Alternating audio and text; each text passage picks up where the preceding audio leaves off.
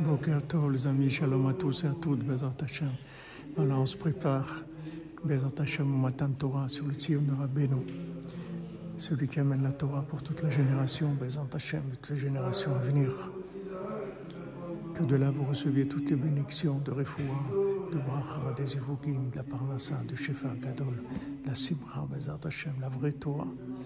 On voit que le Talmud, il, il raconte, il dit que les tzadikim, à Shavuot, pour eux, c'était très important, beaucoup plus important que beaucoup de choses. Il y avait des tzadikim qui jeûnaient toute l'année, mais il y avait trois repas qui faisaient très attention, c'était Shavuot, Purim et la veille de Kippour.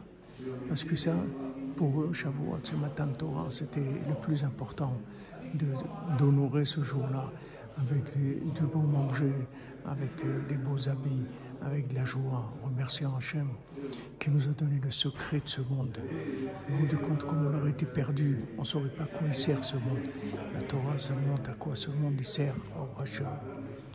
Voilà, bon Hachem, que le Soudra Beno nous accompagne, nous accompagne à tous et à toutes, pour qu'on puisse voir la Géoula Shlema, Hachem. Que des bonnes nouvelles, portez-vous bien, avec sa mère.